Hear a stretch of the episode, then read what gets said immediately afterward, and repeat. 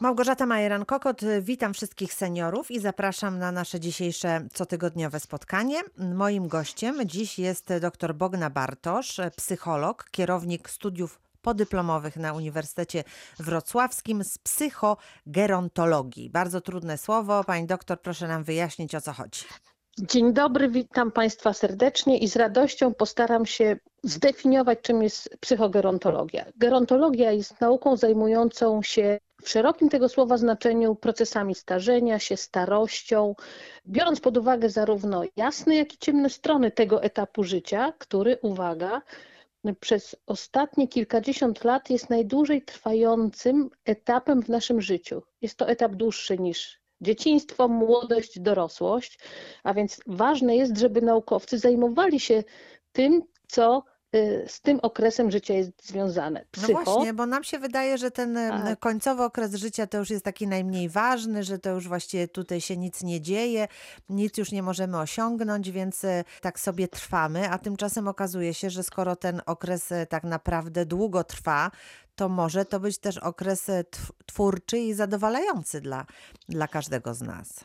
Zdecydowanie tak. I tak powinniśmy myśleć o tym, że może się nam wiele dobrych rzeczy przydarzyć w tym czasie i powinniśmy właśnie szczególnie o ten etap w życiu zadbać, ze względu na to, że choćby jak powiadają niektórzy naukowcy, i tu chcę przywołać jednego z największych psychologów polskich, profesora Józefa Kozieleckiego, który powiada, że na przykład szczyt twórczych możliwości przypada w okolicach 60 roku życia. I wcale nie jest tak, że przestajemy być twórczy, aktywni, y, zainteresowani światem wraz z wiekiem, tylko ten stereotyp osoby w wieku 60 plus i więcej jest takim stereotypem, który sprawia, że myślimy o tym, że to my jesteśmy w tym wieku takimi, którzy już się nie powinni uczyć, już nie powinni się angażować w różne działania, bo powinniśmy się wycofywać z życia. Z pełną odpowiedzialnością psychologiczną powiem, że nie, tak nie jest i to jest ten czas, kiedy możemy realizować swoje pasje, swoje zainteresowania. Stąd też nasz pomysł na studia psychogerontologicznych, żeby zapraszać osoby, też osoby starsze i młodsze oczywiście również, żeby przyjrzały się tak zwanym dobrym praktykom, czyli jak można organizować różnego rodzaju ciekawe działania dedykowane właśnie osobom w wieku 60 plus. A więc zapraszamy tutaj na te studia zarówno przedstawicieli urzędów, instytucji kultury, również y, domów oczywiście opieki społecznej, ale też centra aktywności lokalnej. Są takimi miejscami, gdzie można podejmować nowoczesne, mądre, atrakcyjne działania na rzecz właśnie aktywnego, dobrego starzenia się. Jakie macie już doświadczenia? Kto przychodzi i mhm. jak wygląda ta edukacja? Doświadczenia mamy pięcioletnie, ponieważ nasze studia są y, realizowane od 2016 roku. Są to pierwsze na Dolnym Śląsku tego typu studia i jedyne w uczelni państwowej, w uczelni, która ma 300 lat historii i bogatą tradycję w kształceniu. Więc y, gwarantujemy tutaj wysoką jakość naszych zajęć. Przychodzą do nas bardzo różne osoby. Wśród naszych absolwentów, bo do tej pory skończyło y, cztery edycje, prawie 60 osób, z całej Polski przyjeżdżały do nas, ale również z Niemiec, Hiszpanii, z Włoch. Uczestniczyło w zajęciach y, poświęconych bardzo różnym aspektom starzenia się. Są wśród naszych absolwentów prawnicy, filolodzy, y, pedagodzy, fizjoterapeuci, historycy, a więc ten przekrój y, osób, które chcą albo z jakichś powodów już pracują w tym obszarze działań takich prosenioralnych, jest bardzo, bardzo szeroki. Też przychodzą osoby, które są zainteresowane tym, jak wesprzeć swoich bliskich i swoje rodziny, czyli nie planują pracy stricte na rynku y, tych działań senioralnych, ale ze względu na własne zainteresowania albo potrzeby y, uczestniczą w naszych studiach. Mhm, jak wygląda tak praktycznie ta edukacja? Spotykacie się Państwo raz w miesiącu? Jak intensywna jest to nauka? W czasie specyficznym, w jakim w tej chwili funkcjonujemy, czyli w czasie pandemii, do końca lutego trwa rekrutacja na nasze studia, bo zaczniemy je od marca. Y, I do czerwca będą to zajęcia w trybie online, y, mniej więcej dwa razy w miesiącu w trybie weekendowym. Bardzo nam zależy, żeby od października i mamy wielką nadzieję realizacji zajęć stacjonarnych, żeby jednak się spotkać, bo zdecydowanie ogromną wartością są też kontakty między naszymi słuchaczami. Do tej pory osoby, które skończyły studia, utrzymują z nami kontakt, utrzymują kontakt z sobą, wymieniają się doświadczeniami, informacjami o tym, gdzie na przykład można pozyskiwać środki, z jakich grantów na właśnie różnego rodzaju działania. Więc można powiedzieć, że w tym czasie pandemicznym jest to dogodne, że nasi słuchacze mogą korzystać z e, zajęć, wykładów, konwersatorium, ale też warsztatów w formie zdalnej, czyli nie wychodząc z domu. A potem mam nadzieję ogromną na to, że będziemy się mogli już y, no, spotkać nie online, ale na zajęciach w gmachu Instytutu Psychologii na ulicy Dawida 1 we Wrocławiu. Mhm. Skoro rekrutacja do końca lutego, to proszę powiedzieć, kto może przystąpić do tego grona i jakie trzeba spełnić warunki. Tak, y, jeśli chodzi o to kogo zapraszamy? To zapraszamy osoby, tak jak powiedziałam, zainteresowane y, rozwojem własnych zainteresowań y, i też widzących możliwość i szansę, jaką daje zdobycie nowych kompetencji, bo ten rynek pracy, rynek y, związany właśnie z działaniami na rzecz seniorów, to jest rynek, który będzie się bardzo dynamicznie rozwijał. Co do tego nie mam wątpliwości. Zapraszamy osoby, które ukończyły studia wyższe, zarówno studia licencjackie, jak i magisterskie. I y, są y, to osoby, które rzecz jasna przejdą przez procedurę rekrutacyjną w takim oto sensie, że zapiszą się na stronie www.psychologia.com www.uni.wroc.pl albo wpiszą w wyszukiwarkę psychogerontologia Uniwersytet Wrocławski i tam znajdą szczegółowe informacje jak można się na nasze studia zapisać. Mhm. Z Pani doświadczenia kilkuletniego, co jest takie najtrudniejsze do przyswojenia sobie czy uświadomienia sobie w kontekście właśnie bycia seniorem? To pytanie myślę, że jest bardzo ważnym pytaniem ze względu na to, że my funkcjonując w kulturze młodości i y, zabiegając o to, żeby młodość tam towarzyszyła wręcz do końca dni naszych, mamy trudność w akceptowaniu zarówno zmian, jakie stają się naszym udziałem, czyli zmian psychofizycznych, ale też z y, taką świadomością, takim y, przekonaniem, że oto starość jest właśnie tym momentem w życiu, kiedy y, należy się odsunąć, czyli takie przeświadczenie, że jednak starość nie zasługuje na dobry czas, Według mnie to jest problemem. Mam wiele kontaktów z osobami, z osobami właśnie w wieku senioralnym i niestety wiele y, osób z tej właśnie grupy przyjęła taki szablon, że oto y, nic już mnie nie czeka, na nic nie zasługuje.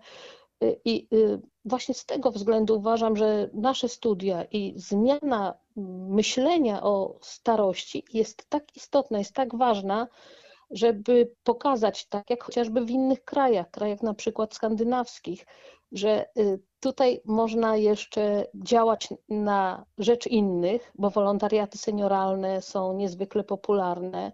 Aging Studies, na które zapraszani są seniorzy, czyli dalsza edukacja w wieku senioralnym. To jest standard w wielu już krajach, natomiast u nas ciągle pokutuje to przeświadczenie właśnie takie powiązane z negatywnym myśleniem o starości. Mhm. Tej zmiany potrzebują sami seniorzy, żeby uwierzyć, że to jest dobry czas, w którym można jeszcze wiele dokonać, e, ale ta wiedza powinna dotrzeć też e, do ogółu społeczeństwa, na przykład do pracodawców, którzy no, spoglądają na taką osobę, która zbliża się do sześćdziesiątki, no już na taką, e, jako na osobę, która właściwie kończy swoją e, zawodową karierę i nie warto w nią inwestować. Nie ma co już e, tutaj powierzać jakichś szczególnie ważnych zadań, bo to już jest tak naprawdę koniec mhm. kariery zawodowej, prawda? Tak, i to jest też y, to przeświadczenie, które wpisuje się w ten negatywny stereotyp y, osoby starszej, która już nie zdobędzie nowych umiejętności i w ogóle jako pracownik już jest w zasadzie no, wypisana z pracy. Y, I coraz popularniejsze również w Polsce są takie strategie zarządzania wiekiem w firmach, gdzie pokazuje się pracodawcy, że pracownik zbliżający się u nas do tego wieku emerytalnego to jest pracownik, który z dużym zaangażowaniem, poświęceniem, wysoką motywacją, nie powiem, że wszyscy, ale w dużej części chce pracować i chce być aktywny. Na przykład w uniwersytetach trzeciego wieku działających w strukturach uczelni, również wrocławskich, mamy do czynienia z taką sytuacją, kiedy starsi studenci stanowią odrębną grupę i nie uczestniczą w zajęciach, w których uczestniczą, uczestniczą młodsi studenci. A przecież, gdy byłam kierownikiem Uniwersytetu Trzeciego Wieku, było moim ogromnym marzeniem, żeby na zajęciach wykładowych, konwersatoryjnych, oczywiście nie wszystkich, ale niektórych, gdzie na wykłady nie zawsze studenci chętnie przychodzą. W tych zajęciach uczestniczyli zarówno młodsi, jak i starsi, czyli żeby zajęcia były możliwe do realizacji, żeby mogli w nich uczestniczyć zarówno studenci młodzi, jak i studenci starsi. I to byłaby prawdziwa nauka jednych od drugich i byłoby to ogromną wartością. A więc tak samo pracodawcy powinni zabiegać o to, bo przecież na rynku pracy znajdzie się za chwilę więcej osób starszych niż młodszych, bo taką mamy sytuację demograficzną, że ci starsi powinni być też mocno przez pracodawców docenieni i włączeni w ten proces, powiedziałabym, właśnie współpracy międzypokoleniowej, ale też w proces tworzenia ciągle wizerunku firmy, która to firma widzi potencjał i zasoby starszych pracowników. To, o czym Pani powiedziała, jest bardzo ważne, ponieważ widzimy takie podziały. Tu się uczą młodzi, tutaj jest Uniwersytet Trzeciego Wieku dla seniorów. Tutaj się bawią młodzi, a tutaj są kluby seniora, bawią się tam seniorzy. Oczywiście to pewnie też jest potrzebne, ale łączenie pokoleń i pokazywanie innym, co się dzieje w środowisku tych ludzi trochę starszych, jest myślę niezwykle twórcze i takie wiążące pokolenia, a przecież e, to jest też w życiu ważne, żeby rozumieć swoich rodziców, dziadków, żeby wiedzieć, co się u nich dzieje. E, I taka łączność, myślę, byłaby z, z korzyścią dla wszystkich. Tak, i pozwoliłaby odczarować zarówno obraz y, młodych, którzy w perspektywie osób starszych są definiowani jako tacy, którzy się nie przejmują, którzy y, nie y, są zmotywowani do pracy i tak dalej, i tak dalej. I analogicznie, żeby odczarować mit osoby starszej, która właśnie już niewiele wie, nic nie potrafi i, i jest taką osobą wycofującą się z życia. A więc no jest to, uważam, niezwykle ważne, żeby te światy się przenikały. Psycholodzy i socjolodzy mówią wręcz o gettyzacji starości, czyli że starość jest zamknięta, tak jak pani powiedziała, w klubach seniora, w uniwersytetach trzeciego wieku i nie przenika do świata młodszych. I to jest, uważam, ogromny błąd, bo jak wiemy, no chociażby ostatnie dane Głównego Urzędu Statystycznego pokazują, że w naszym kraju w roku 2020 więcej ludzi zmarło niż się urodziło. Czyli czy chcemy, czy nie, musimy liczyć się z tym, że młodych będzie mniej, a starszych będzie więcej. No Wrocław chociażby jest takim przykładem, gdzie prawie 30% populacji naszego miasta, osób zameldowanych we Wrocławiu, to są osoby 60 plus. To jest prawie jedna trzecia społeczności w naszym mieście. A więc ignorowanie tego faktu, że nie ma obok nas, wśród nas osób starszych, no jest fałszowaniem rzeczywistości. Myślę, że też doskonale widać to, y, jak te światy funkcjonują w tej chwili w różnych przestrzeniach, no może w czasie przedpandemicznym to było bardziej wyraźne, kiedy o poranku, siódma czy ósma rano w środkach komunikacji miejskiej i y, w centrach handlowych, supermarketach widziało się osoby starsze, a wieczorem w rynku we Wrocławiu widziało się przede wszystkim osoby młodsze. I te dwa światy właśnie nie spotykały się, bo nie ma kawiarni takich albo klubów takich właśnie które byłyby miejscami, gdzie osoby 50 plus czuły, 60 plus czułyby się dobrze, no bo mogą ze sobą porozmawiać, mogą pobyć ze sobą, ale też są tam i młodzi.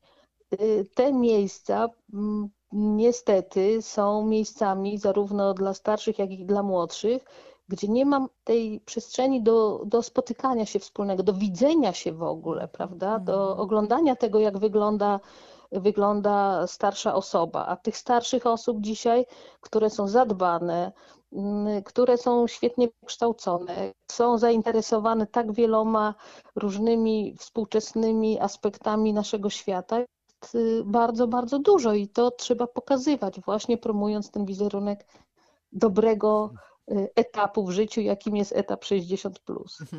To my zachęcamy wszystkich do przyglądania się bliżej temu, co dzieje się w wieku dojrzałym, w wieku senioralnym, a można tego również dowiedzieć się na studiach podyplomowych, które na Uniwersytecie Wrocławskim, a są to studia z psychogerontologii. Kierownikiem e, jest pani dr Bogna Bartosz, która była dzisiaj naszym gościem. Bardzo dziękuję za rozmowę. Dziękuję również i zapraszam. Małgorzata Majeran-Kokot, życzę dobrego dnia. Do usłyszenia.